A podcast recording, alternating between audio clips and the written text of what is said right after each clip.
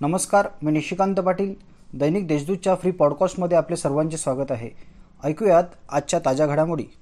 देवळाली ते मुजफ्फरपूर या देशातील पहिल्या किसान रेल्वे पार्सल गाडीला येत्या गुरुवारी म्हणजेच सतरा तारखेपासून लासलगाव येथे थांबा मिळणार असल्याने शेतकऱ्यांनी व व्यापारी बांधवांनी आपला शेतमाल कमी वेळात परराज्यात पाठवण्यासाठी किसान रेल्वेला प्राधान्य द्यावे असे आवाहन लासलगाव बाजार समिती सभापती सुवर्णा जगताप यांनी केले आहे.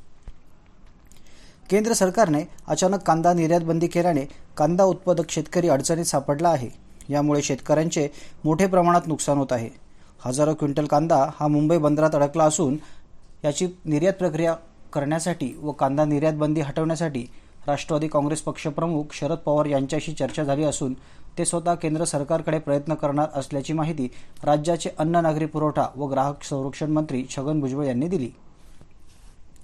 मराठा समाजाला आरक्षण मिळावे याकरिता राज्यसभा खासदार छत्रपती संभाजीराजे भोसले यांनी नेतृत्व करावे व हा प्रश्न पंतप्रधान नरेंद्र मोदी यांच्याकडे मांडावा यासाठी संपूर्ण महाराष्ट्र त्यांच्या पाठीशी उभा असल्याचे खासदार हेमंत गोडसे यांनी सांगितले.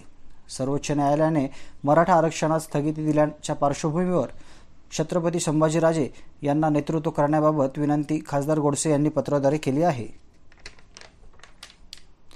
आडगाव शिवारातील कोणार्कनगर येथील गणेश मार्केट येथे भरणाऱ्या आठवडे बाजारात मनपा अतिक्रमण विभागाचे पथक कारवाईस गेले असता काही शेतकरी व भाजी विक्रेत्यांनी त्यांच्यावर हल्ला केल्याप्रकरणी आडगाव पोलीस ठाण्यात तक्रार दाखल करण्यात आली आहे.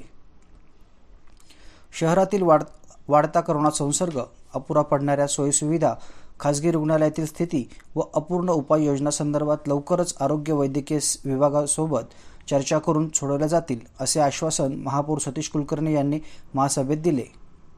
नाशिक महानगरपालिका सफाई कामगारांच्या बदल्यांबाबत व त्यांच्या वेतन प्रश्नी राजीव गांधी भवनासमोर महासभेच्या निमित्ताने प्रशासनाचे लक्ष वेधण्यासाठी आंदोलन करण्यात आले.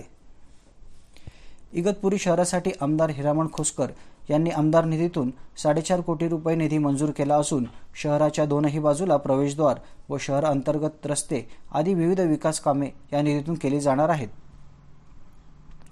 नाशिक महानगरपालिका क्षेत्रात कोरोनाचा वाढता संसर्ग लक्षात घेत अँटीजन चाचणी वाढवल्याने रुग्णसंख्या वाढली असली तरी मृत्यूदर मात्र घटला आहे. सध्या दररोज सरासरी सातशे ते आठशे रुग्णांची भर पडत असून शहरातील आतापर्यंतचा कोरोनाबाधितांचा आकडा सदोतीस हजारांवर गेला आहे. या होत्या आजच्या ठळक घडामोडी. इतरही ताज्या बातम्या वाचण्यासाठी दैनिक देशदूतच्या देशदूत डॉट कॉम या वेबसाईटला सबस्क्राईब करा. धन्यवाद.